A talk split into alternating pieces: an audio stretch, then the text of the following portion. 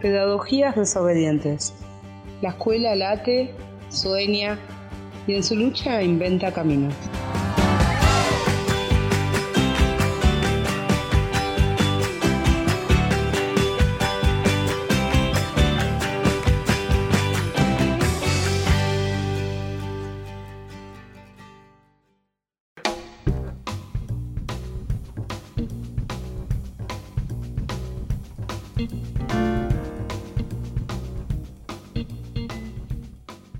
Buenas noches a todos, a todas. ¿Cómo estás, Alberto?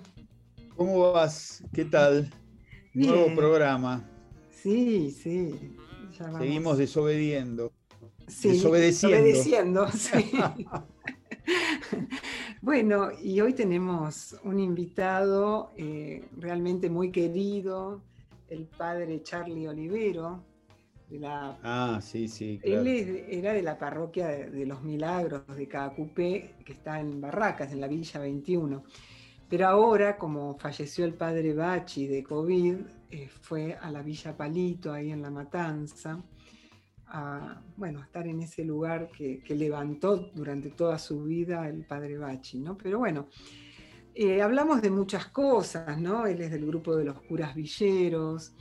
Él trabaja con los que no tienen nada, ¿no? Los que quedaron arrasados, con los pibes y las pibas que no ven futuro, que consumen. Pero realmente está haciendo una obra bárbara y además están construyendo una universidad, la Universidad Latinoamericana de las Periferias. Sí. Así que, muy lindo. Bueno, la verdad que son querida gente. El padre Bachi, un joven padre que debe estar en la frontera de la santidad, tanto que ha hecho. Y conozco muy de cerca la Universidad Latinoamericana de las Periferias. Estoy ahí cerca de ellos, dando una mano. Te cuento, es hoy una fundación que va camino a querer convertirse efectivamente en una universidad. Ah. No porque haya, digamos, una opinión negativa sobre el sistema universitario y las universidades populares que tiene la Argentina, sino porque ellos tienen la tesis y la idea, y debe haberlo dicho en la entrevista, que seguro que lo dice en la entrevista, que falta una mirada, que hay una mirada que está, ¿no?, que está vacante. Claro. Y que los docentes deben recoger esa experiencia de los barrios, que en general no se recoge. Bueno, trabajan un mundo que vos conocés a la perfección, ¿no? Sí, y además todos esos saberes que quedan ahí, ¿no? Porque es verdad que no llegan. Entonces, y no llegan mal traducidos. Claro. Sí, o llegan para discutirse en otro ámbito, pero no para seguir construyendo ahí, ¿entendés? Eso pasa, sí. ¿No? Llegan como un problema teórico. Claro. Y para ellos, o para muchos de ellos, es la diferencia entre la vida y la muerte. Claro. Y en otro ámbito es una teoría. Ellos hablan de los últimos. Insisten mucho en que hay que mirar a los últimos, y en estos días hubo una serie de conversatorios y traje algunas ideas de esos conversatorios que yo creo que van a complementar la buena entrevista que le has hecho al padre. Sí. Algunas cuestiones. ¿Sienten que cuando nosotros decimos que hay que pasar, digo nosotros, en un nosotros amplio y genérico, ¿no? No es que lo digamos vos o yo, pero se escucha eso, de que hay que pasar los planes a trabajo. Sí. los sectores allí más carecientes se ofenden porque ellos trabajan, ya trabajan. No hay nada que pasar. No, el plan no es una reposera descansando, el plan es trabajo. Claro, claro. Dicen que tierra, techo y trabajo deben ser derechos inalienables, quizá en ese orden. Nos cuentan que son trabajadores que todos los días, Susana, la mayoría de ellos inventan el trabajo. Es muy desgastante todos los días levantarse para inventar una vida, ¿no? Para inventar un destino. Claro. Nosotros nos levantamos y ya tenemos obligaciones, ya hay un camino sobre el cual caminamos, ¿no? No les gusta que hablemos de economía informal, porque es una economía que está informalizada, no es informal. Hay condiciones que la informalizan, pero que no es informal. Claro. Y trabajan algunas ideas muy interesantes, ¿no? Dicen, a ver, al revés de lo que piensan muchos, incluso muchos bien intencionados, ¿viste? Que decimos, hay que convertir el trabajo de esos sectores más carecientes en trabajo formal. Eso no va a ocurrir, porque son millones. Y cuando nosotros pensamos un trabajo formal, pensamos que despache nafta en una estación de servicios, que atienda en una casa de ropa, que sea repositor en tal lado. Y no es posible, porque no puede haber un tránsito aunque le demos algunos años, de esa informalidad a una formalidad. Entonces, ellos lo que piden es al revés, lo que dicen es, ¿por qué no le asignamos un cuerpo de derechos, un corpus de derechos a esa economía que ya es una economía popular, como la llaman, que tiene una gran envergadura? Claro. Miles y miles, millones haciendo trabajos de guarda, trabajos de cuidado en las casas, mujeres, infinita cantidad de mujeres en los comedores. ¿Por qué no convertimos eso en un trabajo que tenga derechos, que tenga vacaciones, que tenga cierta formalidad, ¿no? No esperar que esa mujer que hoy está en un comedor sea, no sé, una empleada de tienda. Eso no va a ocurrir. Puede ocurrir con algunas, pero no va a resolver el problema de fondo de la economía. Bueno, y otras cosas también, ¿no? Nos dicen cosas de nuestro Estado que las conocemos, que hay una fragmentación muy grande de las políticas públicas. Sí. Como que no hay una mesa de concertación, como que... y algunos sostienen que los desatinos económicos son productos de los desencuentros políticos. Y eso también se da en la Argentina, ¿no? Viste que en estas horas o en estos últimos tiempos se está hablando mucho de la necesidad de un acuerdo político básico. Y a mí me parece que eso, en algún momento, aunque nos cueste pensarlo, va a haber que hacerlo, ¿no? No hay tierra, a ver, voy terminando, pero dos datos, mirá qué impresionante. Uno bien conocido, producimos alimento para 400 millones de argentinos y hay gente que tiene hambre en la Argentina. Claro. Eso es un fracaso de nosotros como sociedad en algún sentido, ¿no? Por supuesto, podríamos hablar largo y tendido del neoliberalismo, está bien, pero digo, ahí nos está faltando algo. Otra, somos el octavo país en el mundo en extensión, Susana. La Argentina es un país tremendamente extenso y hay gente que no tiene un lote de 10 por 20. Entonces... ahí están pensando en la vuelta al campo, están pensando en otro tipo de soluciones, bueno. Sí. También sí, hay, pero... se acaparan tierras, ¿no? También en el sur, bueno tenemos... La Argentina, es campeona, nuestro país, y los intereses que hoy son el neoliberalismo, esos intereses concentrados, siempre han sido concentradores de tierra. Claro, siempre han sido concentradores de tierra. Y de toda crisis económica, la economía en la Argentina sale mucho más concentrada. De esta pandemia la economía salió más concentrada aún. Claro, claro, sí, sí. Y en el mundo también, ¿no? Sí. Se murieron 5 millones de tipos y los que tenían más dinero tienen mucho más después de la pandemia. Claro, claro. Sí, sí. Bueno, es muy impresionante. Termino con dos que vos las vas que las debes haber escuchado tanto en tu vida. Sale muy fuerte esa idea de la necesidad de mirar a los otros como pares, como iguales.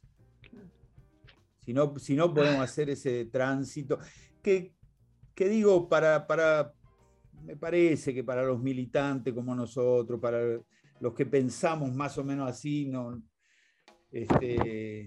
ya lo sabemos eso, pero mucha gente todavía mira a otros argentinos y argentinas no como pares. Claro. Y esta es una cuestión. Y lo otro, mirando a los pibes, ¿no? que vos trabajás con muchachos, muchachas. Alguien dijo una cosa que me la traigo y la comparto. Los pibes sueñan todo el tiempo. Claro. ¿No? Cuando alguno dice, los pibes no tienen sueño, ¿no? Vos podrías decir lo mismo. Los pibes sueñan todo el tiempo. Totalmente, sí, sí. Y a veces la política hace que esos sueños no se cumplan, ¿no? Claro.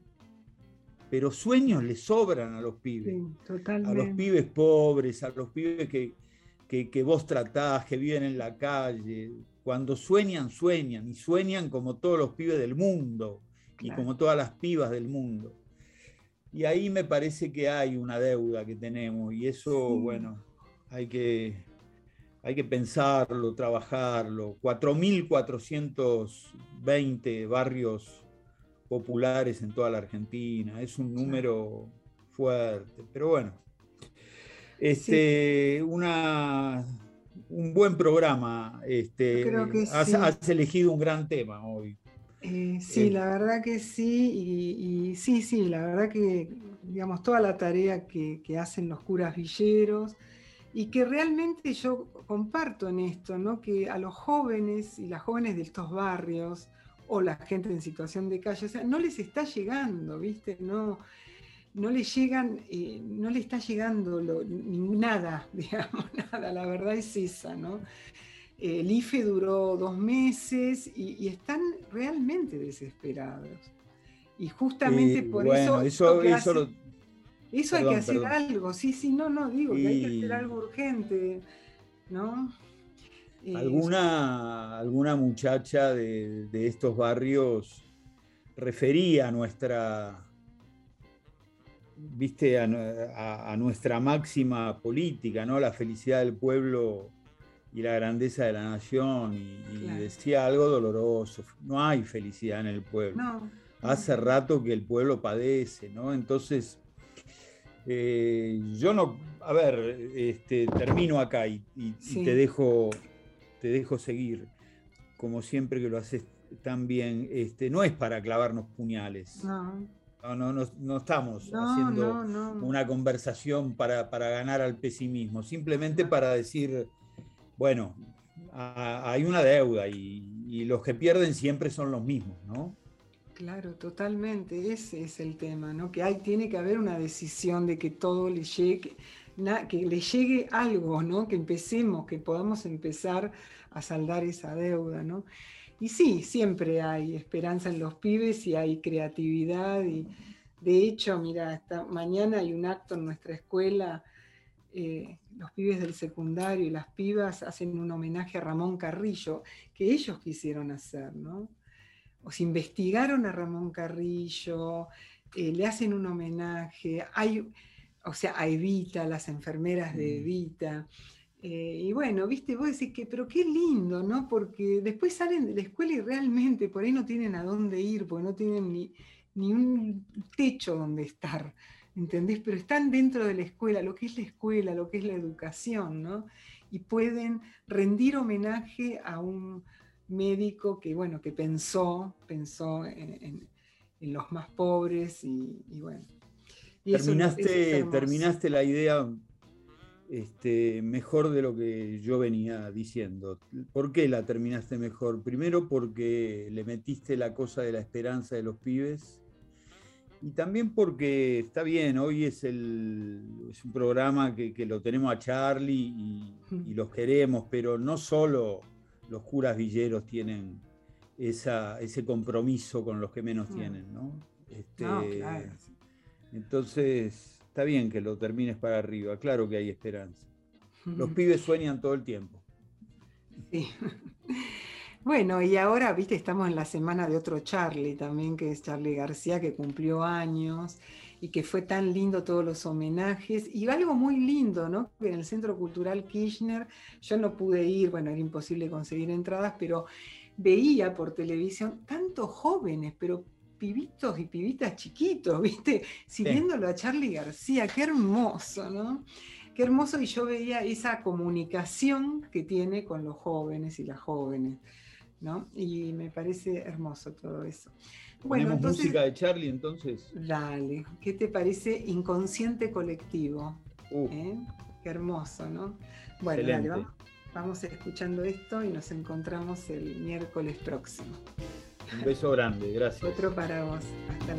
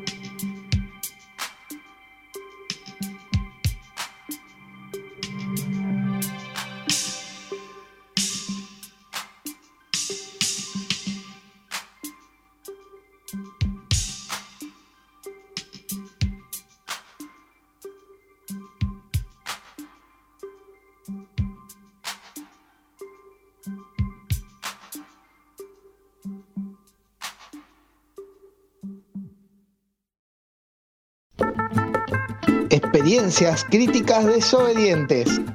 ¿Cómo garantizamos el derecho a la educación?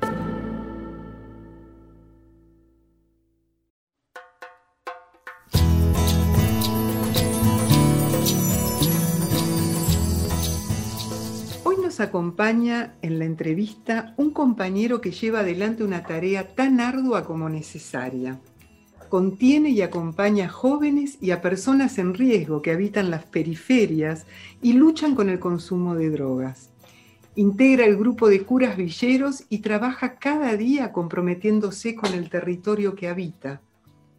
Hasta el año pasado trabajó en la parroquia de Caacupé, en el barrio de Soldati, en la ciudad de Buenos Aires, donde llevó adelante una gran tarea. A partir del año pasado, debido al fallecimiento del padre Bachi, se hizo cargo de la parroquia de Villa Palito en La Matanza, en la provincia de Buenos Aires. Para nosotros es uno de esos compañeros imprescindibles que construyen y articulan colectivos para ayudar a los jóvenes a salir adelante. Bienvenido a nuestro programa Pedagogías Desobedientes, Padre Charlie. Hola, Susana. Muchas gracias. No, gracias a vos por estar acá. Y bueno, como este es un programa de educación, la primera pregunta que hacemos a todos nuestros invitados es ¿qué recuerdos tenés de tu educación primaria, de tu escuela? ¿Y cuánto de lo vivido ahí se refleja lo que sos hoy? Uy, qué pregunta difícil, me mandás a bucear. Ah, bueno, pero no es tan atrás, ¿no? O sea, tampoco sos tan grande. No te creas, ¿eh? Mirá, recuerdo la primaria como un tiempo lindo, como un tiempo de encuentro con los compañeros, con las compañeras, como me gustaba estudiar. Te diría que sí, que esas dos cosas las descubrí ¿dónde las iba a descubrir, no? En la primaria, como que me gusta socializar y que me gusta entender, las dos cosas, como que parece poco y sin embargo me parece, es muchísimo la aportación que nos hace la escuela en la vida, ¿no? Después nos va acompañando claro, en las cosas más elementales. Sí. ¿En qué escuela? O sea, ¿en qué barrio naciste vos? Yo nací en el centro, sobre la 9 de julio y Juncal. Ah, sí. ¿Y cuándo decidiste ser cura? O sea, ¿ya sabías que querías ser cura villero o no? Mira, yo estaba estudiando medicina, estaba en la UBA, y sí tenía una gran inquietud social. Me imaginaba terminando la carrera de medicina y yéndome al Impenetrable Chaqueño, me imaginaba eso, ¿no? Como, sí. Pero en un momento, dos cosas que me pasan juntas, una experiencia de Dios, así, mística, hemos de encuentro, en el que yo me veía, o sea, en la que yo ya me vi sacerdote, me comprendí que era como mi ser y que estaba bien lo de la misión del médico, pero que no me terminaba de tomar por entero, que yo era cura, ¿no? Como, y un encuentro, un par de días después, con un hombre en situación de calle, un tucumano, con quien estuvimos tomando mate un rato, que me conmovió profundamente y que comprendí que ese camino en Dios era el camino como hacia los más rotos. Y por eso, aunque no sabía nada de los curas villeros, sabía que era el mismo camino, del sacerdocio y hacia los más rotos, no podía agarrar uno sin el otro. ¿Qué diferencia hay entre los curas villeros del resto de la iglesia? Mirá, en principio La villa es un territorio más en el que te puede tocar ser cura. Está el que le toca en el hospital, está el que le toca en la cárcel, está el que le toca en otra parroquia. Ahora, en general, si hay algo que tenemos los curas villeros en común, es que un día llegamos a la villa pensando todo lo que podíamos dar y todo lo que podíamos entregarnos y todo lo que podíamos transformar nosotros, y lo que descubrimos era que había un pueblo que tenía una belleza inmensa de la que no teníamos noticias, o noticias tan claras al menos, que nos fue cambiando, nos fue transformando, nos fue sosteniendo, y en ese contexto fuimos entregándonos y ejerciendo el sacerdocio, el ministerio sacerdotal. Bueno, Carlos Mujica en su momento también fue un referente, bueno, uno de los fundadores, digamos, o no sé si el primero, pero digamos, un cura villero que realmente generó transformaciones fuertes, ¿no? En los lugares donde... ¿Para ustedes es un referente? Absolutamente, absolutamente, sí, claro. Carlos forma parte de un grupo de curas que meten la cuestión de los pobres en el corazón de la iglesia. Claro. Y para nosotros eso es importantísimo, que aparte discuten el modo de trabajar, que comprenden que la misión de fe es también una misión social y política, y que eso no es que se lo inventan como un discurso, sino que es algo que encuentran en el mismo pueblo y ellos lo reciben de esa mano. Carlos, en el caso de Carlos, más todavía porque respecto de los otros, porque termina dando la vida, y entonces, de alguna manera, ese mensaje, que fue la causa de su vida, queda también consagrado para siempre. Claro, claro. Vos empezaste en Caacupé, ¿no? Y ahí en Soldati.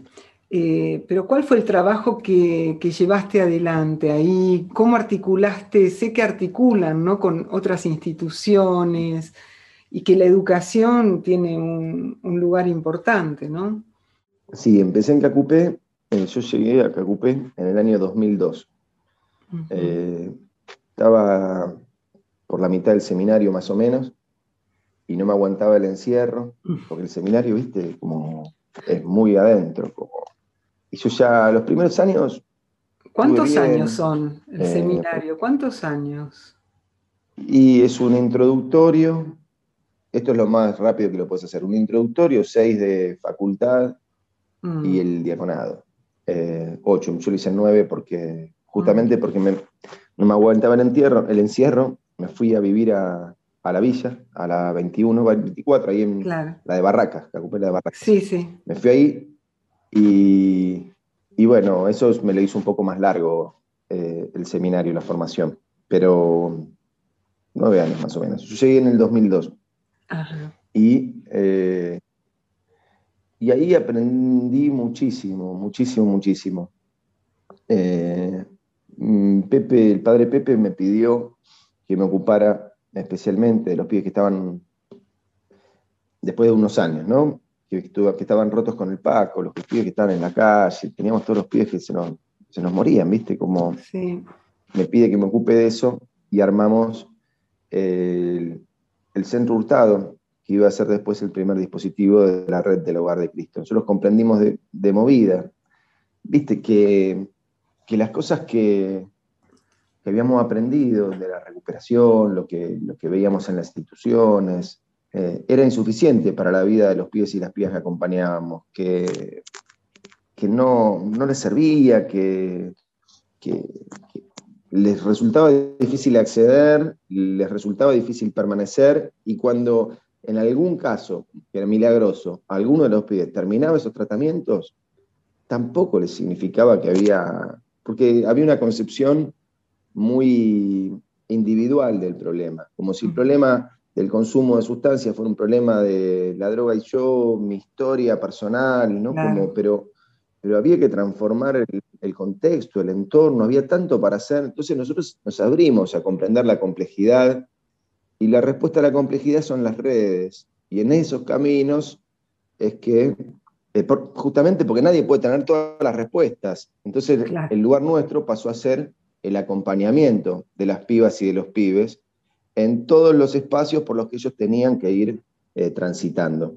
Y entonces okay. Desde ese lugar nos fuimos vinculando con innumerable cantidad de instituciones, primero en la zona y después en el país, porque yo me dediqué como a armar estos espacios en el país, digamos, en distintos lugares del país. ¿En qué lugares hay otros hogares así de ustedes? Mirá, en este momento son unos 250 más o menos, y están en todos los lugares más, más difíciles del país. No sé, vos vas a las villas de Rosario, ahí están, vas a los asentamientos y a las tomas en Córdoba, ahí hay. Vos vas a, no sé, al Campo Papa, en Mendoza, el asentamiento ese que fue tan sí. renombrado por lo del narco, ahí estamos. En el basural de Mar del Plata estamos. En el basural de General San Martín, en Jujuy, ahí estamos. No sé, en Pichanal, con la comunidad abaguaraní, en Ingeniero Juárez, con los huichí. Bueno, un montón de lados. Los hogares de Cristo, ¿no? Se llaman así. Exacto. Claro, ¿y ahí qué hacen? Exacto. Ahí es el lugar donde viven y hacen una rehabilitación. No en todos lados viven, en muchos sí y en otros no. Lo que se hace es acompañar la vida. Uh-huh. Nosotros vemos que hay dos miradas, vos imaginate, ¿no? La mirada del psiquiatra es una mirada respecto de la vida de esa persona, es una mirada que tiene muchísimo conocimiento de un tema muy angosto, de un tema muy específico. La mirada de la mamá es una mirada que no sabe tanto de un tema, pero sabe mucho de todo el resto. Esas dos miradas dan origen a dos relaciones distintas, la relación terapéutica y una relación familiar comunitaria. Cuando nosotros armamos los centros del Hogar de Cristo, armamos espacios en la comunidad, organizamos la comunidad en el cuidado. Entonces, prima la segunda mirada y va a ir buscando en todos los recursos que tiene cerca las miradas específicas. Pero ¿quién acompaña? ¿Quién está al lado del momento triste, del llanto? ¿Quién está el domingo, que es un día difícil, cuando se quiere lastimar, cuando se mandó una macana, cuando fue en cana, cuando no le dejan ver a la hija, cuando el compañero la golpeó? ¿Quién es el que está al lado, claro, amorosamente? O sea, nuestros espacios tienen más que ver que con la respuesta específica. Fundamental el acompañamiento, ¿no? En todo esto, sí. Y bueno, y en Villa Palito, ¿cómo te sentís? Porque llegaste ahí, ¿no? O sea, ahora fin del año pasado, ¿no? Fue más o menos, lamentablemente, ¿no? Que falleció. El año pasado. Padre Bachi, sí. Llegué justamente por la amistad con Bachi. Claro. Por la amistad, porque, bueno, Bachi formaba parte de esta red y yo lo iba a visitar siempre, comíamos, charlábamos, me asombraba ver, porque nosotros con los curas villeros, él todavía no lo integraba, con los curas villeros, claro, en la conexión compartíamos un modo también de trabajar, un modo de encarar las respuestas que necesitan nuestros barrios. Y fue justamente en el Consejo de Políticas de Adicciones que tenía el Ministerio de Educación de la Nación en sí. la gestión de Alberto Silioni, fue justamente sí. en ese lugar donde lo encontré al padre Bachi, y como no lo conocía, y justamente yo me dedicaba como a juntar un poquito a todos, empecé a ir para allá, para la Villa Palito, y empiezo a deslumbrarme viendo uno que había hecho todo lo mismo que hacíamos nosotros, pero estaba solo. Claro. Y con el peso de estar solo, aparte en un territorio tan difícil, y bueno, nos hicimos muy amigos. La cosa es que cuando él se agarra el COVID, y yo soy la última persona que lo va a ver, ¿viste? Ahí a la terapia.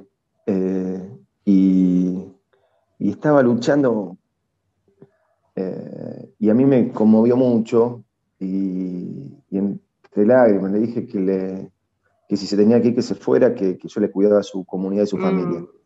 Bachi creció en la Villa Palito y tiene la familia ahí. Claro. Yo en ese momento, te voy a ser sincero, no pensaba que iba a ser yo el cura de ahí. No lo pensaba.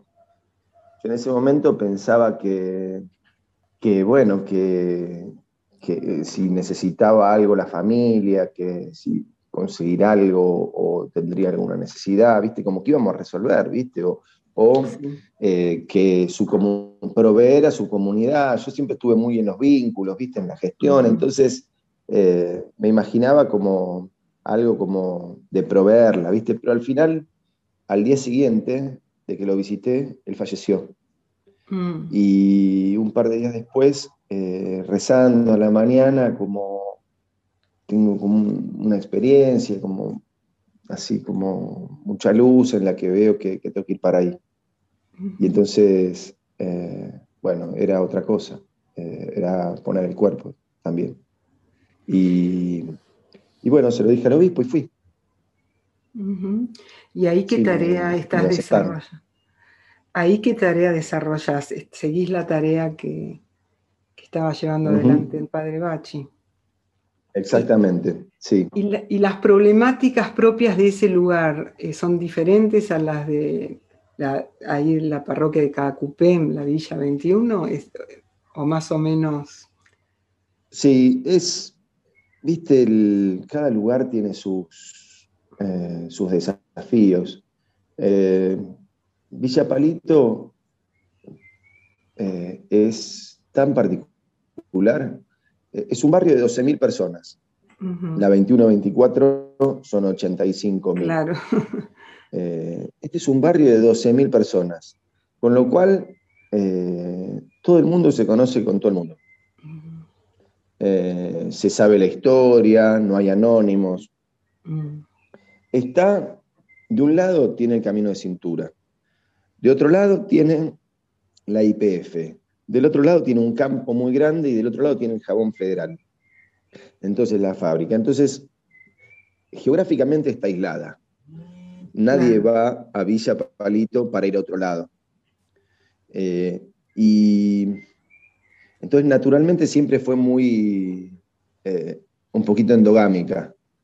Y encima es el barrio que cumplió su sueño de urbanizarse. O sea, son los que salieron campeones del 86. Claro.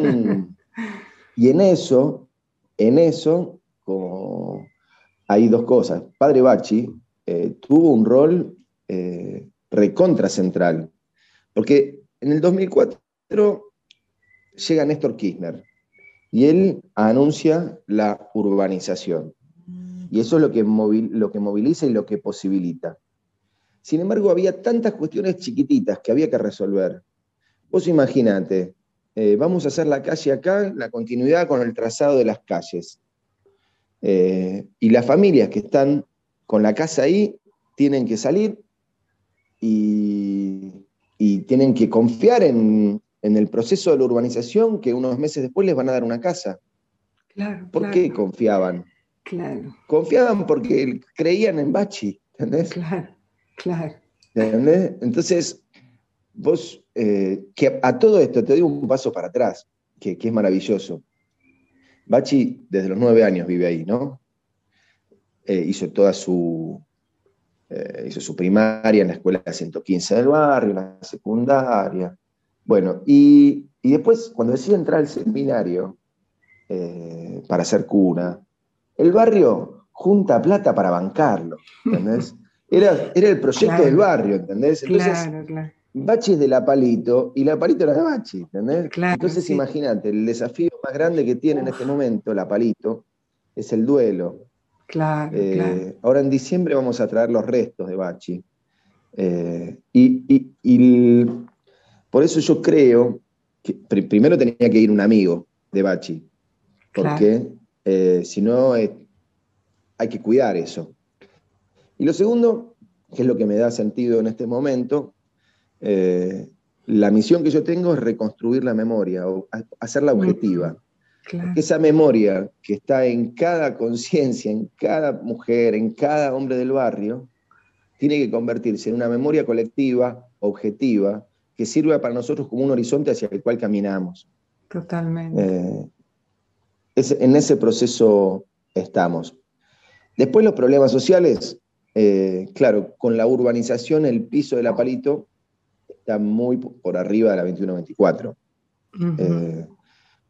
Porque ya tener un terreno te hace acceder a un montón de derechos. El otro día entregaron las escrituras. Y bueno, te cambia todo. Te cambia todo si tenés tu casa. Vos muchas veces hablás de la pedagogía de la presencia, ¿no? Y creo que en todo esto que estás nombrando, ya sea en el acompañamiento a los pibes y las pibas, en esto, ¿no? En el acompañamiento a los barrios, pienso que va por ahí, ¿no? Cuando te referís a la pedagogía de la presencia, o si nos querés ampliar un poco más. Sí, va por ahí. Vos, imaginate, te pongo en ejemplo, como estoy pensando ahora en un pibe que se quedó solo desde chiquitito, falleció la mamá, no tenía papá, se fue a la calle, como que no abandonó la escuela muy tempranamente, que llegó, cuando llega al hogar, como era, bueno, una historia muy difícil, ¿viste? Muy difícil, muy rebelde. Imagínate, después de tantos hogares que lo fueron expulsando, que lo fueron como rechazando, tantos espacios, como lo que significa una presencia amorosa que permanece más allá de si hace las cosas bien o hace las cosas mal, que permanece amando y acompañando.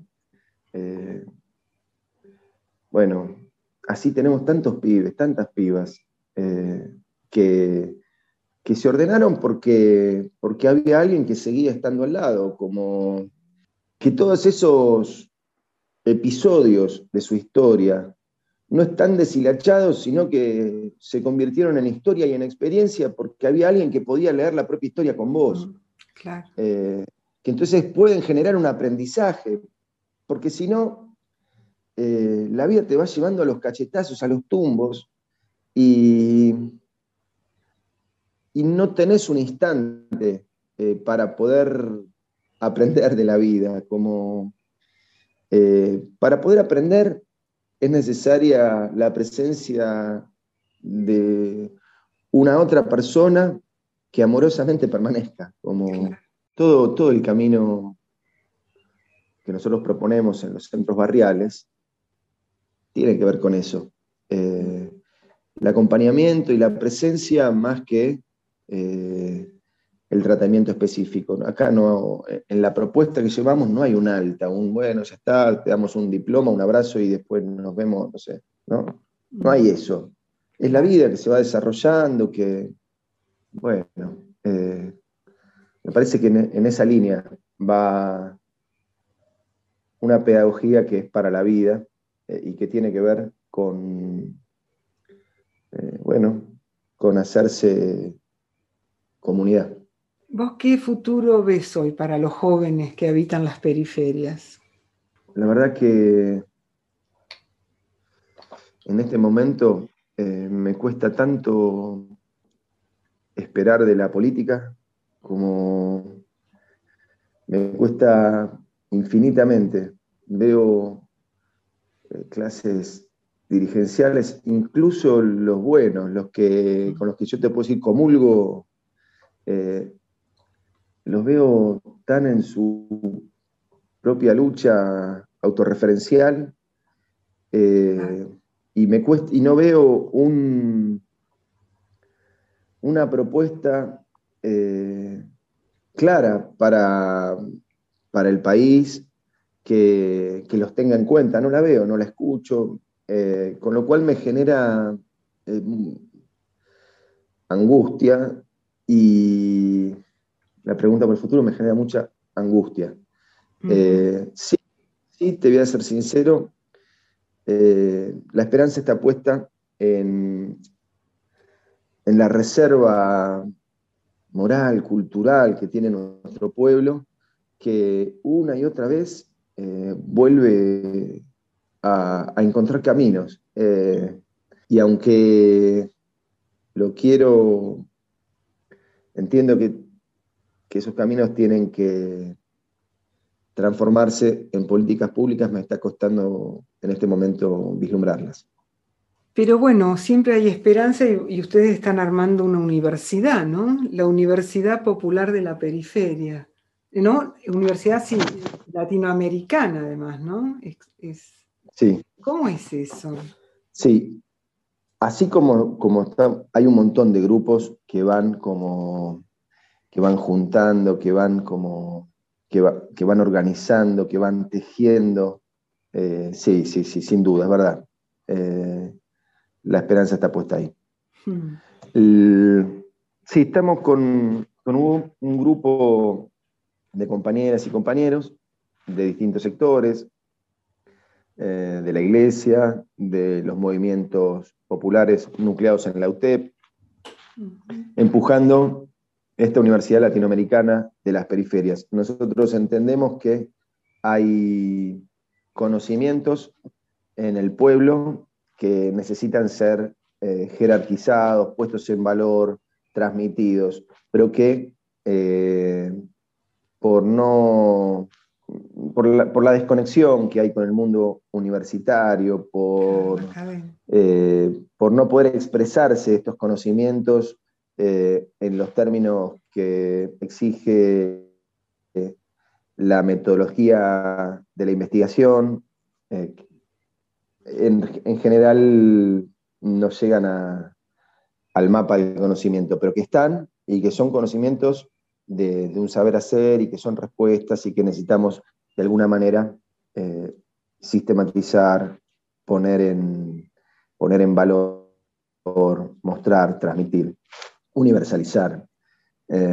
Tanto esos conocimientos como las preguntas y necesidades. Muchas veces la desconexión de las universidades con las villas, con los barrios populares, con los sectores más empobrecidos, muchas veces esa desconexión hace que los procesos de producción del conocimiento no respondan tanto a las necesidades que tienen estas clases populares, sino sean debates entre autores, que se van yendo, y bueno, claro, si eso, que es el contenido que después termina como volcándose nuevamente en la transmisión del conocimiento, si eso está desconectado, después el fruto son profesionales que les cuesta mucho entender y entrar en diálogo con nuestros territorios.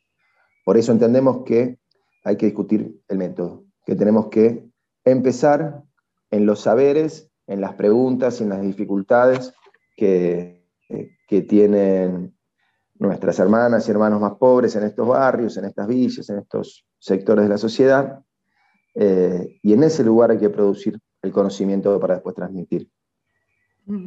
¿Y en qué momento está la universidad? ¿Está en preparación o ya está funcionando? Mira, es un proceso, vamos arriando un montón de líneas de trabajo. Te diría que estamos En parte estamos empujando un terciario en la provincia de Buenos Aires, un terciario en la ciudad de Buenos Aires.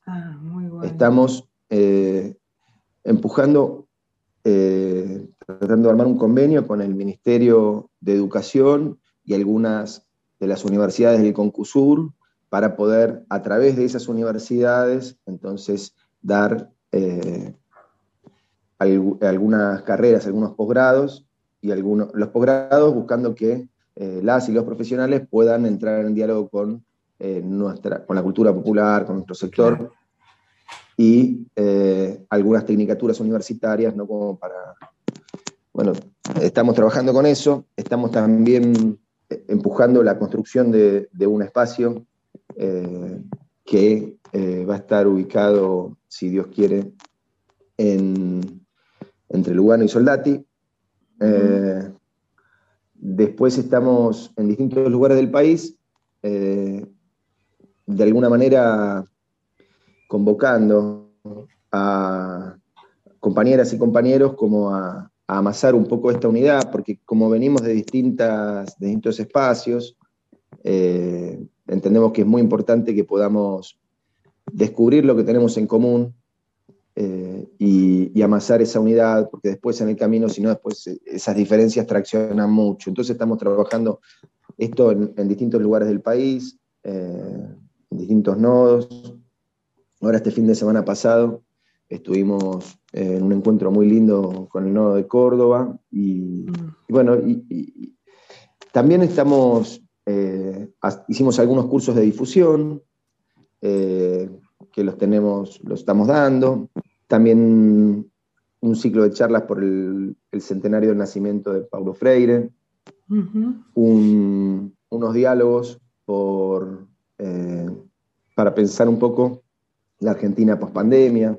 Vamos, son un montón de líneas, claro, que van yendo. Un día todo esto se va a juntar y formalmente seremos la Universidad Latinoamericana de las Periferias. Pero, mientras tanto, vamos caminando. Está buenísimo. Es un horizonte hoy. Bueno, está buenísimo eso, muy necesario. Y bueno, ya terminando, la pregunta que también le hacemos a todos es, ¿qué mensaje le darías hoy a los docentes, maestros, maestras del país? Y la verdad es que están en un lugar tan único, tan único.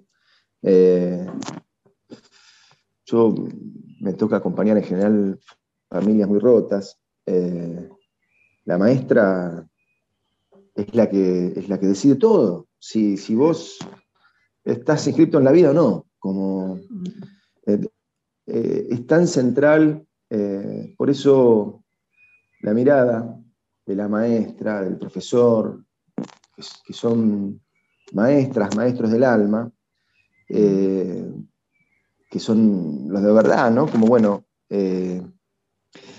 tiene que ser siempre más grande que el aula, tiene que acompañarte en la vida. ¿Quién está si no?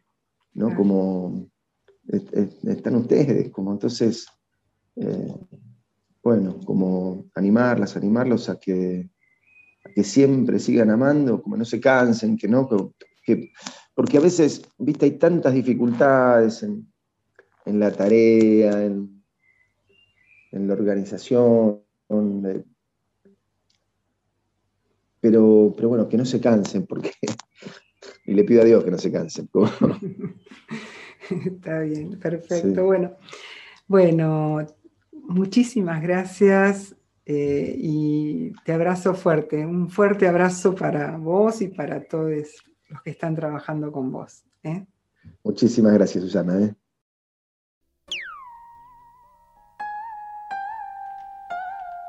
Escuchemos Kurosawa por Charlie García.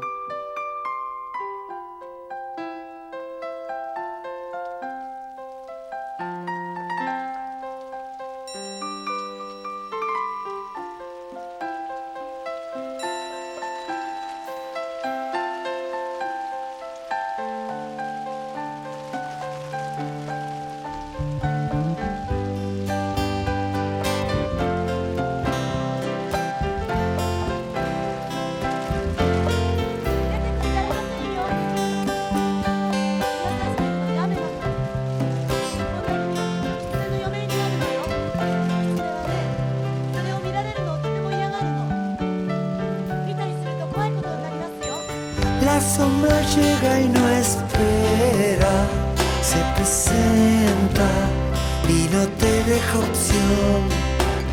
Todo se vuelve madera, yo lo siento y no tengo un amor para dar. Cuando te quiero te digo que te quiero. No hay nada mejor. Mi madre dice que espere y el mercurio no me da la razón, porque así como estoy no puedo ir. Nadie me enseñó cómo sentir.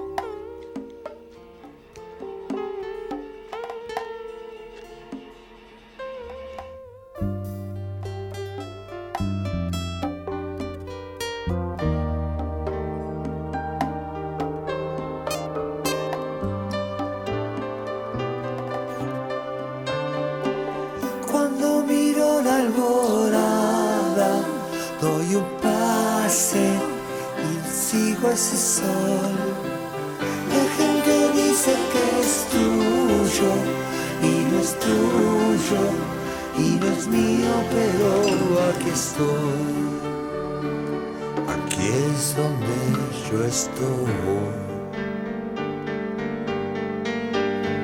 Entras, te vas, me cortas las palabras. Más te va, la llama ya se abre, porque mi ángel se fue cuando estaba acá, porque mi ángel se fue.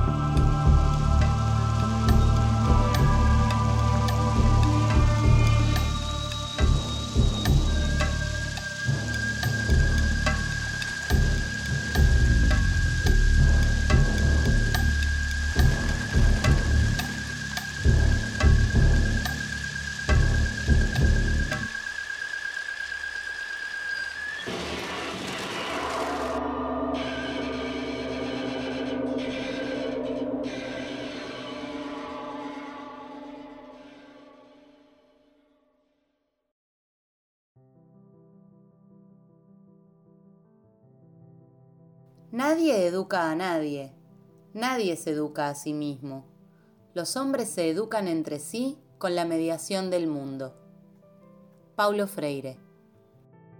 A 100 años de tu nacimiento, desde Pedagogías Desobedientes te celebramos.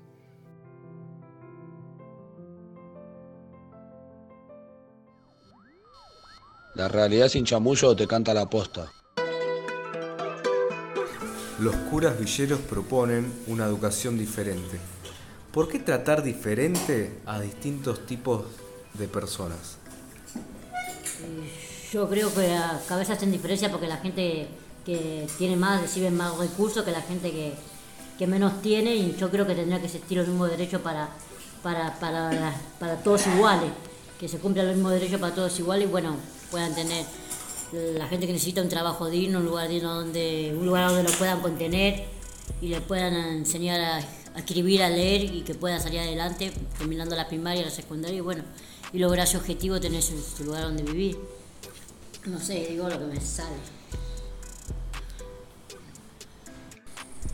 Porque los de bajos recursos no tienen la posibilidad de acceder a una educación digna y por eso se los hace menos. Y porque nosotros nacemos pobres y no es lo mismo que uno que nace en cuna de oro.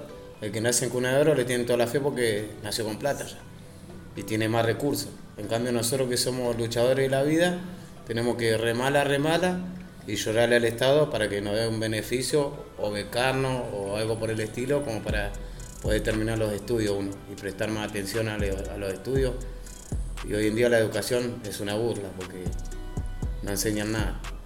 Porque necesita educación, porque algunos que no tienen trabajo, porque hay gente que necesitan plata también.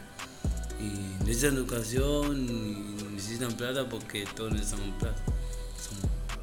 La educación tradicional, ¿es excluyente o expulsa a gente de distintas clases sociales? Sí, a veces sí, porque a veces hay más escuelas privadas para gente que tiene buena plata para poder mandar a sus hijos que la gente pobre que no tiene para pagar una escuela privada, porque está cara la escuela privada para que vayan a estudiar y no tienen recursos a veces los pobres para poder pagar la escuela para sus hijos. Es lo que quiero que diga yo. Está dicho todo. A la universidad no llegan todos. Y yo creo que esa pregunta, ¿entendés, Corte? Para mí no llegan todos a la universidad, porque es distinto el estudio, porque mandar a una escuela privada a una persona le prestan más atención por el valor del bolsillo del padre o de la madre. ¿Entendés? En cambio la escuela del Estado, ¿qué hace? No te enseñan nada. Las maestras están cruzadas de brazos, si se pudiese permitir fumar en el salón, fumarían. ¿Entendés? No prestan atención a los chicos, por eso hoy la Argentina está como está. Y viene un boludo acá, que siempre tuvo plata, y estuvo en la Casa Rosada, nos robó a todos y le encanta la plata. Y nosotros, acá. ¿Qué cosas es importante tener en la educación pública para incluir a la mayor cantidad de clases sociales? Bueno, para mí tendría que haber más escuelas, más maestros enseñándole a la gente que necesita más ayuda para aprender, a escribir, a leer, a alfabetizarse. Y bueno, y tendría que haber más contención para que esa gente pueda lograr sus objetivos, como terminar la primaria, la secundaria, lograr sus objetivos, llegar a la universidad, lo que uno desea, y cruzar todas sus metas y bueno, y tener un trabajo digno, un lugar digno donde vivir y lograr todo lo que uno desea.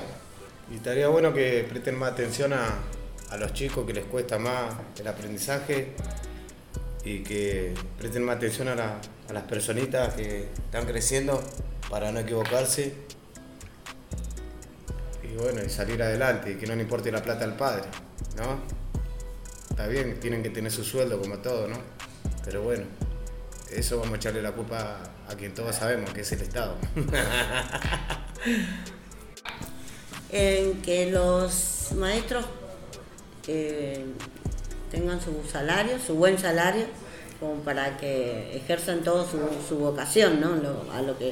Para lo que estudiaron, para enseñar a los niños y enseñar bien, ¿no? Y que esos niños sean los futuros, ¿cómo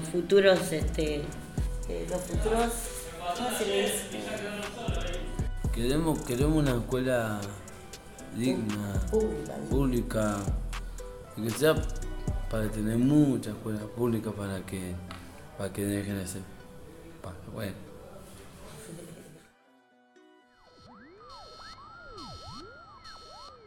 Hoy, con las niñas del CAI, nos preguntamos si es verdad eso que nunca podemos desobedecer.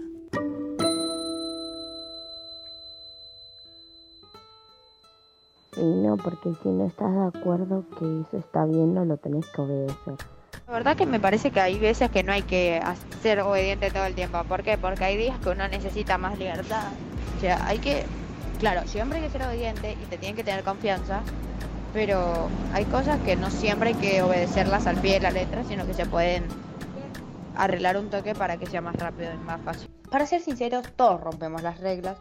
Y no siempre tenemos las reglas, no siempre hay que cumplirlas, porque para que sea la vida divertida, tengamos otras visiones de la vida, tenemos que desobedecer reglas. No, para mí, si sos chico, o sea, si todavía sos menor, si tenés que obedecer a tus papás, si te dicen no tengas novio o no hagas tal cosa, no tenés que hacerlo, tenés que hacer el caso. O sea, si algunos si son grandes sí pueden desobedecer o algo así, porque son grandes. La verdad es que me parece que todos los niños, en especial, o sea, todas las personas en general, rompemos las reglas. Pero en general los niños o los menores de edad somos unas personas muy curiosas, somos personas que no nos da vergüenza, somos muy atrevidos, pero no atrevidos en el mal sentido, sino atrevidos a hacer de todo. Y entonces no medimos algunas consecuencias y solemos romper muchísimas reglas que un grande no lo haría por muchísimas consecuencias. Pero me parece que en este momento es más descomplicado.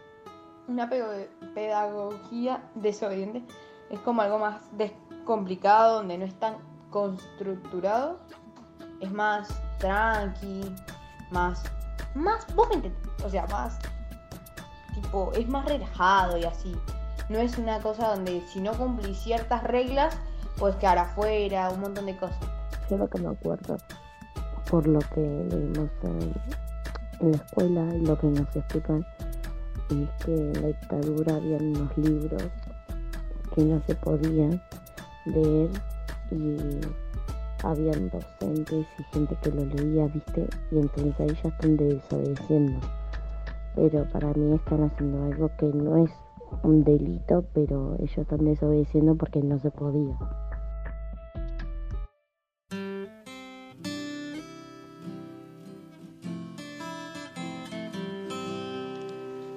Aprendizaje sui generis. Formal y corté, cortándome el pelo una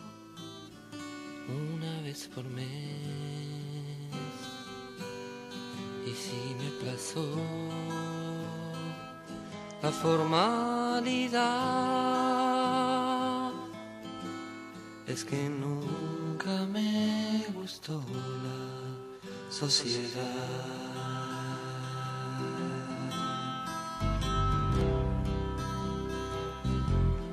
Viento del sur,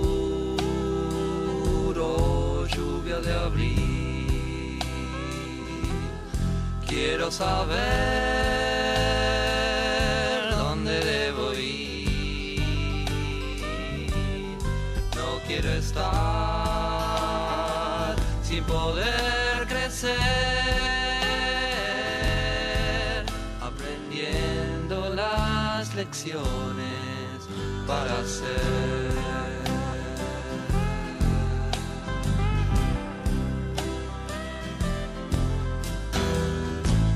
Tuve muchos maestros de que aprender,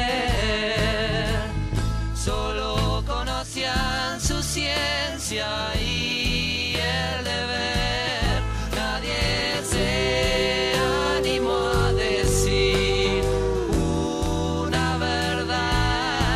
Siempre el miedo fue tonto.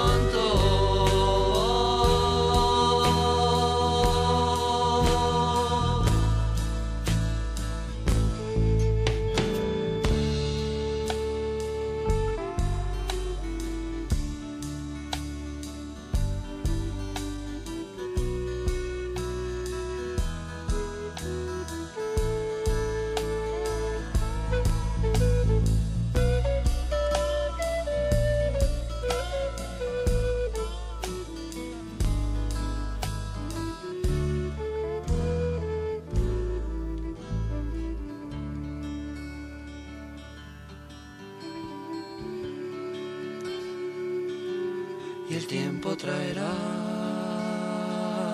a alguna mujer, una casa pobre, años de aprender cómo compartir un tiempo.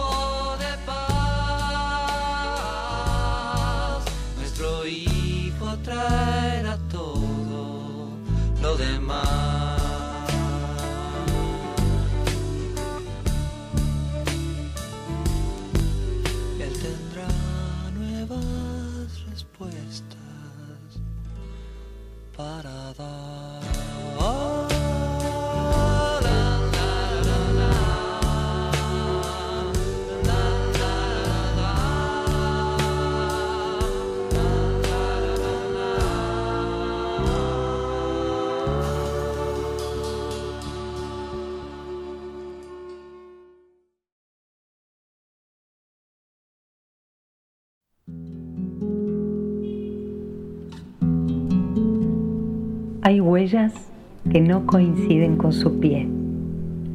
Hay huellas que se anticipan a su pie.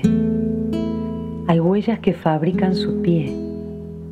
Hay huellas que son más pie que el pie. Fragmento de tercera poesía vertical de Roberto Juarroz.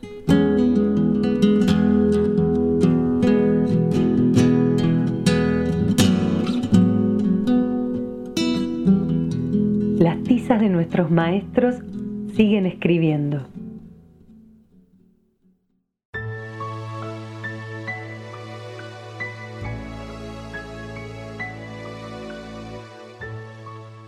Hoy, en nuestro espacio de memoria, traemos el legado del padre Carlos Mujica, su recuerdo en la voz de su amigo y compañero Ricardo Capelli, a quien agradecemos su testimonio.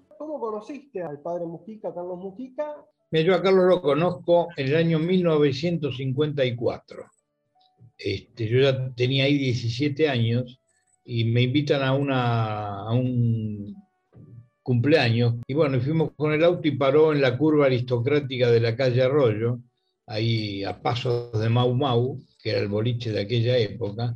Y bueno, y le dije, ¿qué es acá en Mau Mau el cumpleaños? No, es acá cerca. Bueno, era la casa de la familia Mujica. Carlos no había nacido ahí. Carlos había nacido en el edificio Los Patos, donde iban todos los ricos venidos a menos. Por eso le decían Los Patos, ¿no? Me hice amigo con el tiempo, nos fuimos haciendo amigos. Él ya estaba allá en Devoto, en el seminario.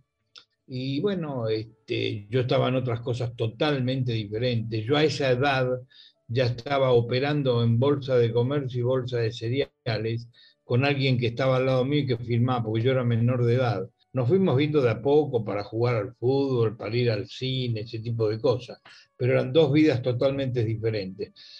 Que bueno, recordar que en el 55 ya fue Corpus Christi, todo aquel problema en Congreso, donde se hizo la bandera del Vaticano en el Congreso, aquello de Viva el Cáncer y todo ese tipo de historias.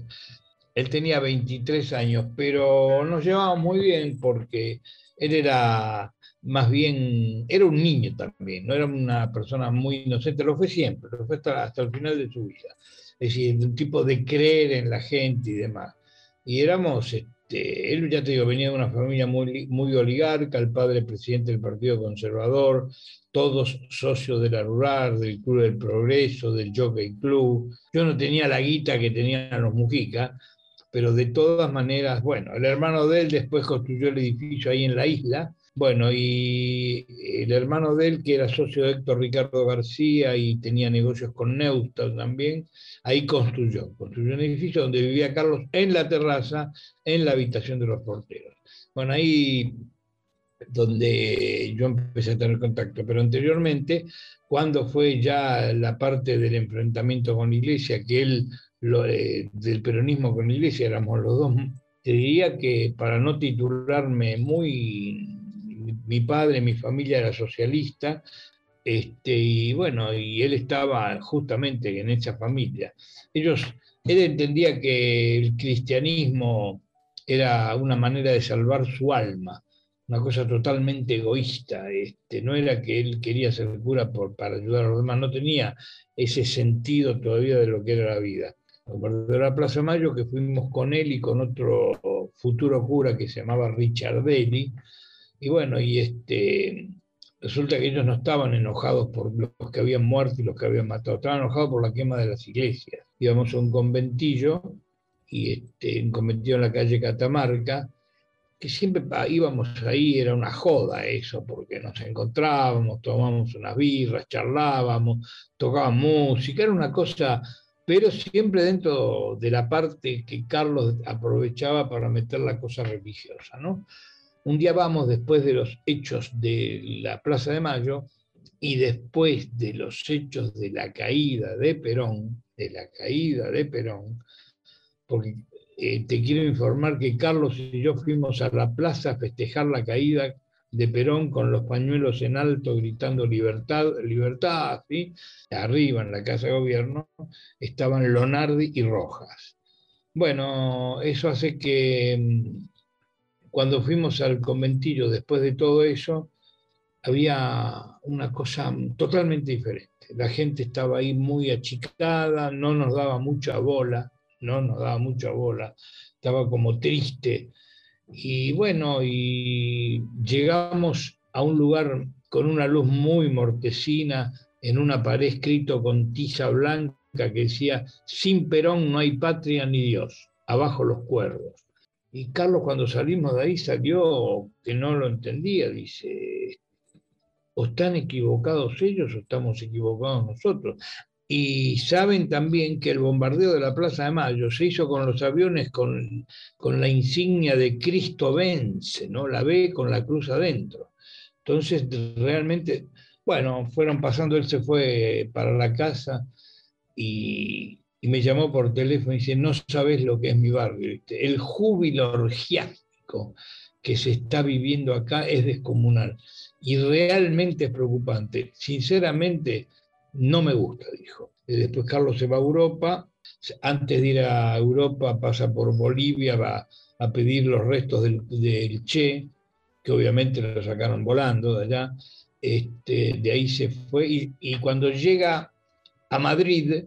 Antes de ir a París, a los 3 días se fue a Glasgow a ver al Celtic con Racing, porque era fanático. Y ahí se encuentra con John William Cook, que también era de Racing, y se encuentran en los vestuarios cuando fueron a visitar a los jugadores. También allá el mayo francés estuvo Lucía Cuyen, que digamos que fue el amor de Carlos Mujica, el amor que yo como amigo varón... me tuve que bancar las culpas y demás, ¿no? Yo no entendía nada, ¿viste? Esas cosas de los dogmas religiosos, que lo de Carlos comienza cuando vuelve de Europa, porque le habían ofrecido la secretaría de Cayano, porque el padre de los Mujica, don Adolfo, estaba muy conectado con la iglesia. Carlos tenía... la alfombra roja preparada para llegar obispo, en poco tiempo. Es decir, que iba a ser el obispo Carlos Mujica que iba a tener el anillo para que besara a la gente y mientras hablaba en contra del peronismo, ¿no? Como hacen todos los obispos de aquella época. Carlos, cuando vuelve de allá, le habían quitado la posibilidad de estar en la villa que le habían ofrecido la escuela Malincrop. Y bueno, y ahí también lo autorizan a hacer una capilla, y el hermano de él, el rico de los Mujica, le hizo la capilla Cristo Obrero, que actualmente está ahí, donde están los restos de Carlos. El Mujica que hablabas al principio, que fueron juntos a avivar la caída de Perón, a este Mujica que mencionaste después, digamos, que se junta con Q, que va a pedir los restos del Che, yo creo que ideológicamente hay un camino gigante. Claro. Acordate que aquello fue el 55 y lo otro ya habían pasado unos cuantos años, ¿no? Hubo grandes cambios. ¿Cómo fue él? Estaba siempre con... No, el cambio de él es que cuando empieza a estar en contacto con los pobres, empieza a realizar la función de Cristo, ¿no? Él era más cristiano que católico, pero él siempre decía que Cristo había sido el gran revolucionario de la historia de la humanidad. Y aquel que no tiene ideología es un cadáver viviente, por ejemplo, todas esas cosas así, una tras de otra. Entonces, por lo tanto, él entendió que en la tierra él tenía que tomar el ejemplo de Cristo y estar junto a los pobres. Cristo, no te olvides, como él decía siempre, no olvidemos que Cristo ni nació ni murió en una cama. Se enfrentó con los poderosos, lo traicionaron, lo humillaron cargándole una cruz. Lo torturaron cortándolo cuando estaba en la cruz, lo mataron y lo desaparecieron. Así que hay una significación muy, muy, muy parecida en la historia. Y tenía miedo que lo echaran de la iglesia, él hacía todos los trámites para que lo echaran, ¿no? Porque se enfrentaba, los denunciaba, entró en el grupo de Camilo Torres, el grupo Camilo Torres, que fue el famoso cura guerrillero, ¿no? Y él en la terraza tenía un cuadro muy, muy grande de Camilo Torres. Cuando vos entrabas a la habitación del lugar donde estaba él, entraba y lo veías a Camilo Torres ahí, y un día le dije, y mira, es jodido entrar acá, porque cada vez que entro me interpela, dice. Ideológicamente, ¿cómo pensaba él? Mirá, en principio él luchaba y hablaba del hombre nuevo, palabras del Che, ¿no? Y él además hablaba del hombre liberado permanentemente. Tal es así que es un tipo que quería vivir, tenía el ideal de querer vivir para luchar, para liberar al hombre, ¿no? Eso era fundamental. El trato de él con la gente de la villa, con los pobres, con aquellos que le hacía pensar mucho, mucho. Había una dicotomía en su acción. Vos fijate que un día me dice, no tiene que haber más pobres. Y yo le dije, ¿y así cómo? Y no tiene que haber más ricos. Ah, qué piola, le digo.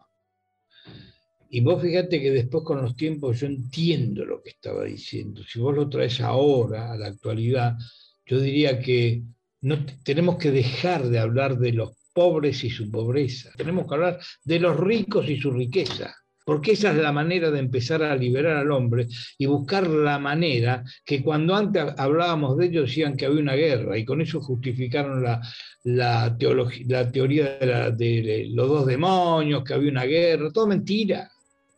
Había un pueblo que luchaba y otro pueblo que luchaban de diferentes maneras, organizaciones que luchaban.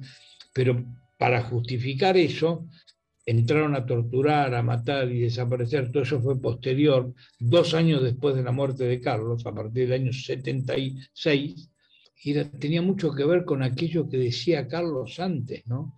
Tenemos que luchar, enfrentarlos y jugarse, y jugarse.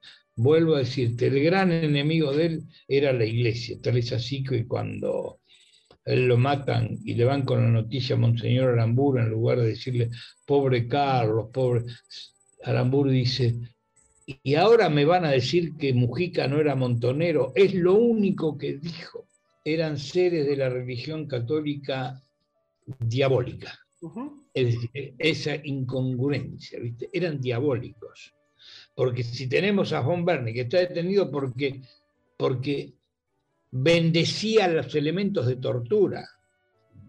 Entonces, bueno, como él hubo muchos, Hubo muchos que conocemos que apoyaron toda la dictadura, estaban siempre con el gorrito ese rojo ahí, al lado de ellos. Entonces eran diabólicos. No me hablen de Cristo, ni de la iglesia, ni de la religión. No hablemos de boludeces. Eran diabólicos. ¿Lo acompañaste alguna vez vos a Carlos a la villa? Íbamos siempre, yo iba todos los días. Yo salía de la bolsa, me iba a mi oficina, me cambiaba, sacaba el traje, las pilchas, me ponía el jean y yo iba para allá. Al principio no era fácil, ¿no? Porque los muchachos ahí, que eran del grupo de la capilla, me decían, claro, Ricardo, vos venís del asfalto, ¿vos qué problema tenés? Si vos venís del asfalto, vos tenés... Después ya empecé a ir, me empecé a hacer muy amigos, te digo que fue la gran bisagra de mi vida para entender realmente lo que era el mundo y lo que era todo, todo. Yo no lo entendía, porque yo estaba rodeado de los Martínez de Oz, de los Menéndez Betti, que son los mismos que estaba rodeado Carlos. A Martínez de Oz, Carlos en la Universidad del Salvador le dio una trompada. Cuando vino una vez que él hablaba de los pobres ahí, y a los 2 o 3 días vino Martín y dice, Carlos, pobres hubo siempre. ¡Bum! Le tiró una trompada que le pegó acá en el hombro y lo separaron porque lo mataba. ¿Qué era lo que hacían en la militancia en la villa? Mira, lo que pasa es que todo, en una villa se improvisa todos los días. Yo no te puedo decir, hicimos tal cosa, hacíamos tal cosa. En principio, vivir en comunidad. Palabra muy difícil en aquella época, porque comunidad era hablar de marxismo y demás, a pesar que en su momento Carlos una vez dijo que Marx parafraseó el Evangelio, ¿no? Y Marx es muy parecido, la igualdad, la justicia, el reparto, la reforma agraria, todo ese tipo de cosas son cosas del Evangelio. Yo creo que la Iglesia empezó a sufrir el problema de muchos de sus fieles que empezaron a pasar a grupos de izquierda, muchos de ellos entraron en las armadas. Bueno, tenés el caso de Montoneros, ¿no? Como el caso de Nacional Buenos Aires, por ejemplo. Después cuando fueron a la Forestal con Carlos, todo ese tipo de cosas. Ahí es donde empieza a armarse cuando están con los hacheros de la Forestal, cuando uno de ellos le dijo, nosotros somos la alparregata del patrón. Entonces, que pudieron llegar a ellos porque se metieron no sé por dónde, porque era imposible llegar a los chacheros, no le permitían. Tuvieron a punto de ir en cana el grupo de él, que era Firmenich, Rasmus, Naval Medina, Graciela D'Aleo, y bueno, se salvaron porque los querían detener. Todos gente religiosa y demás. Y empezaron a pensar, me contaba D'Aleo, dice, porque estaba, D'Aleo en aquel momento se había enojado, porque dice que Carlos, empezaron a hablar de la lucha armada, Carlos apoyó, dice, y es como que él armó el tren, lo puso en marcha, y cuando empezamos a caminar, él se bajó.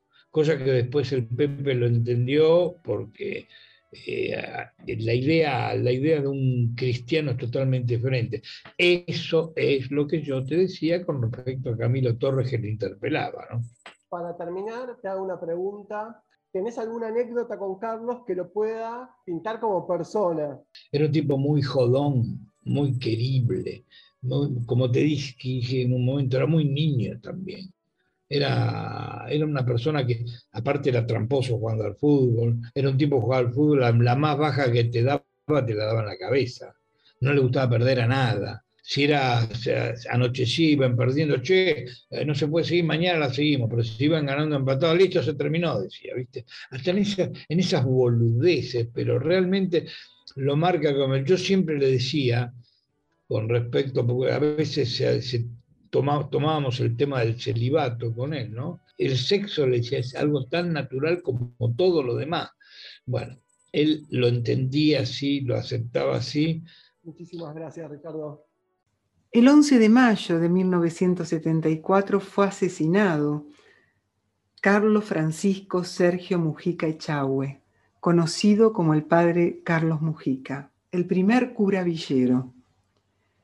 La mayor parte de su labor comunitaria la realizó en la Villa 21 de Retiro, donde creó la parroquia Cristo Obrero. Si bien venía de una familia aristocrática, tuvo una crisis de identidad política y se acercó al peronismo. Se convierte así en un cura del tercer mundo y del movimiento villero peronista. Fue asesinado por los odiadores de la AAA. El padre Mujica sentía que la patria es el otro. Su legado de lucha y amor se reproduce hoy en las villas de nuestro país. Padre Mujica, tus tizas siguen escribiendo.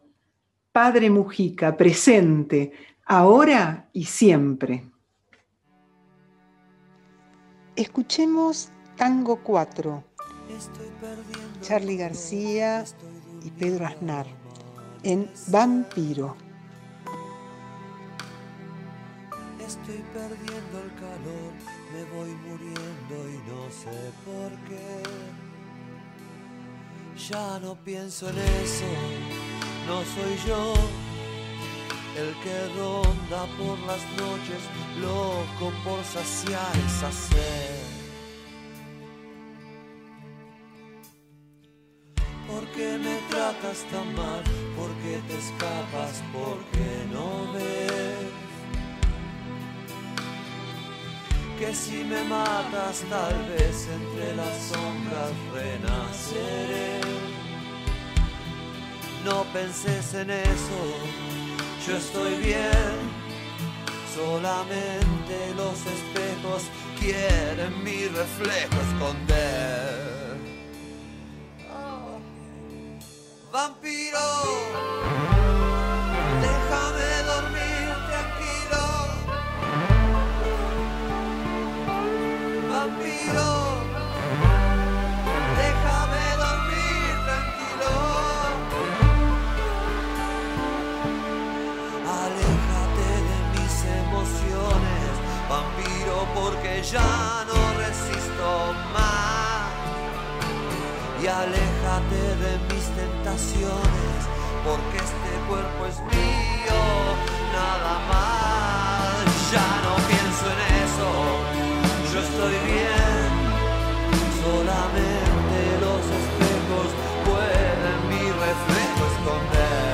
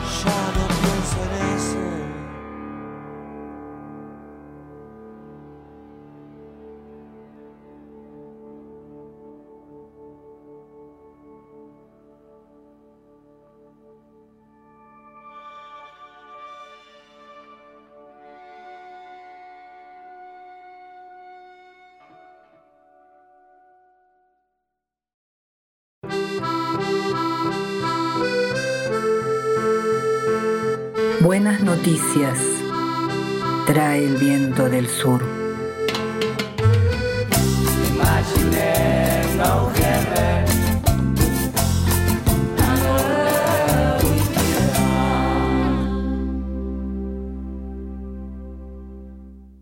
¿Alguna contó cuántas puertas había desde la celda hasta el portón de la calle de Devoto? Pregunto. Me avisaron que saldría, que salía. Sentimientos encontrados, abrazos, llantos, abrazos, risas, abrazos, alegría y la incertidumbre de lo que vendrá, de lo que vendría. ¿Estará mi compañero vivo? ¿Cómo rehago la relación con mi hija y con mi hijo? ¿Y mi carrera sin terminar? Sin casa, sin trabajo, sin los compañeros que no están más. Separarme de las compas con quien había compartido alegrías y tristeza durante varios años y eran el soporte que me había contenido durante todo ese tiempo. Habría que ver cuándo se concretaría la libertad. Esperar el sábado que nos trajeran el Clarín. Sí, ese Clarín que publicaba las listas. Otro día, a las 8 de la mañana, la bicha, la celadora, grita mi apellido y prepare sus cosas. Estalló el griterío de alegría en el pabellón. Todas las cumpas estaban emocionadas como yo. Y la Isidro Velázquez empezó a sonar fuerte. La muerte apagó la risa del sol que duerme ardiendo en el campo. Ese día salimos 3 compañeras. Nos llevaron primero a una oficina dentro del penal a hacer todo el papelerío. Y ahí vino una mansadora de como 8 o 9 horas. Nuestros nervios crispados. No nos quedaban uñas para comer. No habíamos almorzado. Tampoco habíamos tenido tiempo de desayunar ese jugo verde al que le decíamos mate cocido y el pancito que lo acompañaba. Estábamos en una habitación pequeña, sin ventana, 3 sillas y una mesa pelada. Nos hablamos todo, nos callamos, nos abrazamos, nos reímos, nos abrazábamos. En ese momento me di cuenta que había contado las puertas para llegar hasta allí. Habíamos cruzado 14 puertas, portones, rejas. Por fin, ya anocheciendo, nos llevaron hasta el portón. Era el número 17 en mi conteo. De pronto, estábamos en la calle, paradas, hasta que un compañero se acercó. Nos agarró de las manos y nos hizo cruzar. Yo estaba extasiada mirando la calle. Me impactaban los árboles florecidos, me parecía increíble ver la calle. Estaba en libertad vigilada, en libertad al fin. Había pasado 17 puertas para llegar ahí. Pidiéndole rescate al viento que lo vino a delatar.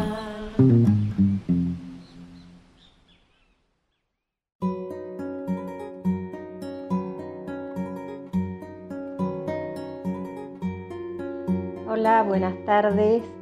Bueno, ante todo quiero felicitar a los que hacen el programa Pedagogías Desobedientes en la radio del Instituto Patria.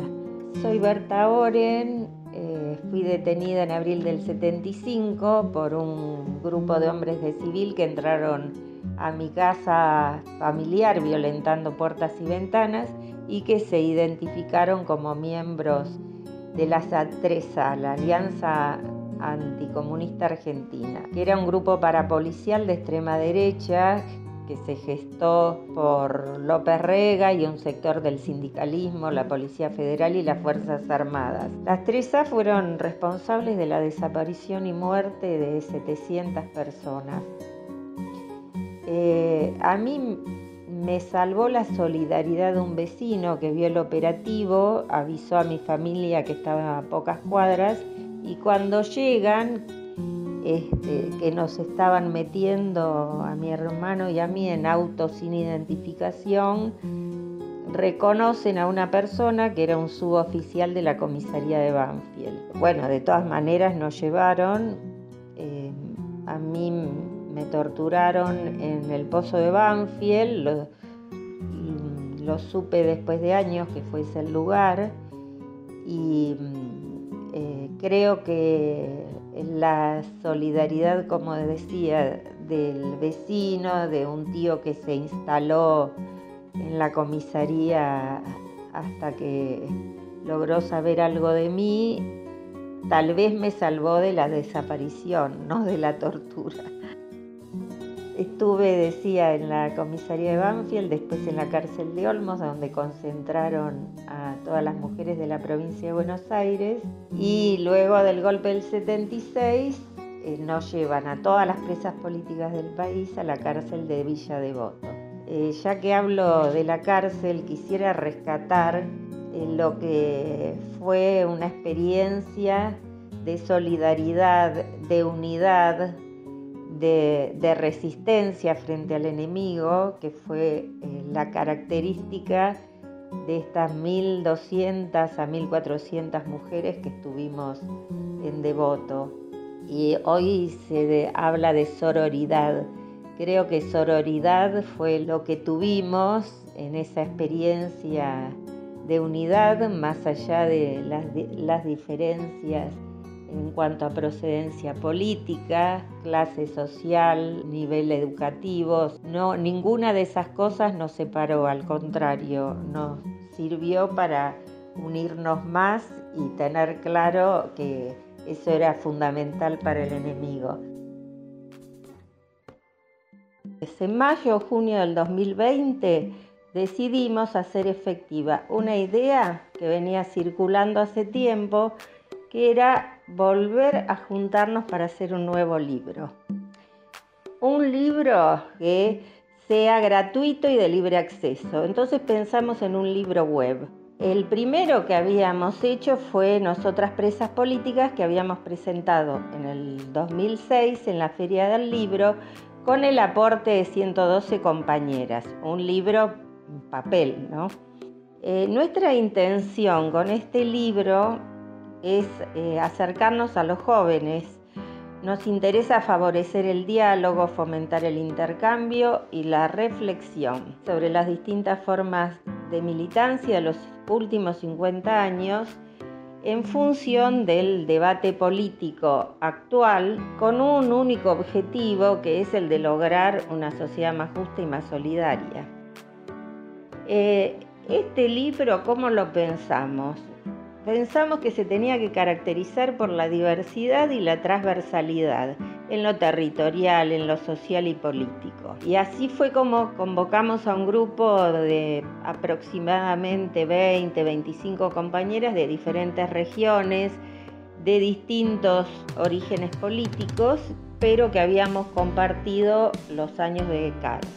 La propuesta fue que cada una de nosotras escribiera un relato en primera persona y que, por supuesto, estuvieran representadas todas nuestras provincias y también estuvieran las compañeras que están viviendo en el exterior. Y hacíamos reuniones periódicas para poder pensar juntas nuestro libro. Tuvimos que superar muchos escollos que tenían que ver con las distancias, con los temores. Así fue como este libro se hizo en tiempos de pandemia. Otro aspecto importante que incluye nuestro libro es una explicación breve del contexto histórico-político y también del contexto cultural en el que se desarrollaron nuestras vidas.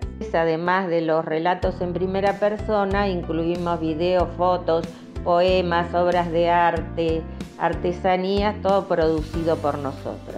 El libro presenta 6 itinerarios.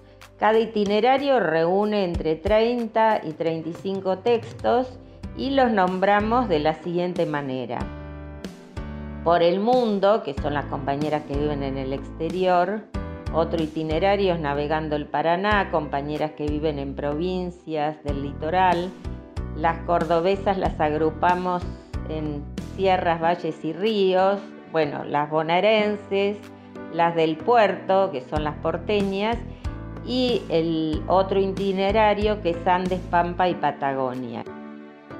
Y una cosa muy linda es que al inicio de cada itinerario tenemos un regalo que nos hicieron tres cantoras con compromiso militante, lo hicieron en forma desinteresada: Teresa Parodi, Marián Farías Gómez y Verónica Condomí, que nos regalan una canción al inicio de cada itinerario. Es muy fácil de acceder al libro. El link, la dirección es https://nosotrasenlibertad.com. Me habían pedido además que lea, que elija alguna parte del libro para leer. Y voy a cerrar con eso la entrevista. Pero antes les quiero decir que estamos pidiendo la libertad de los presos políticos, de los presos y presas. Por eso Milagros Sala fue una protagonista principal de nuestra presentación en Tecnópolis, que quería contarles también que sostenemos la vigencia de nuestras convicciones y que solo queremos aportar a recuperar la memoria histórica en el marco de la construcción de identidad de los sectores populares. Bueno, y entonces paso a leerles el final de nuestro libro, que dice así: 200 presas políticas vivimos años de nuestra juventud en la cárcel de Villa Devoto. Nos decían: de acá salen locas o muertas. Cuando estén afuera no van a servir para nada. Salimos, sobrevivimos. Habitamos en países distintos y en distintos lugares de nuestro país. Sentimos la responsabilidad del después. Somos la memoria de todas. Por eso escribimos lo que pasó en la cárcel, declaramos en los juicios y militamos por lo que creemos. Hicimos vida, mucha vida, perdón, y de eso hemos hablado en este libro, porque no estamos ni muertas ni locas, y disculpen la emoción. Siempre que leo esta parte que escribimos me emociono de la misma manera. Y bueno, muchas gracias por la entrevista.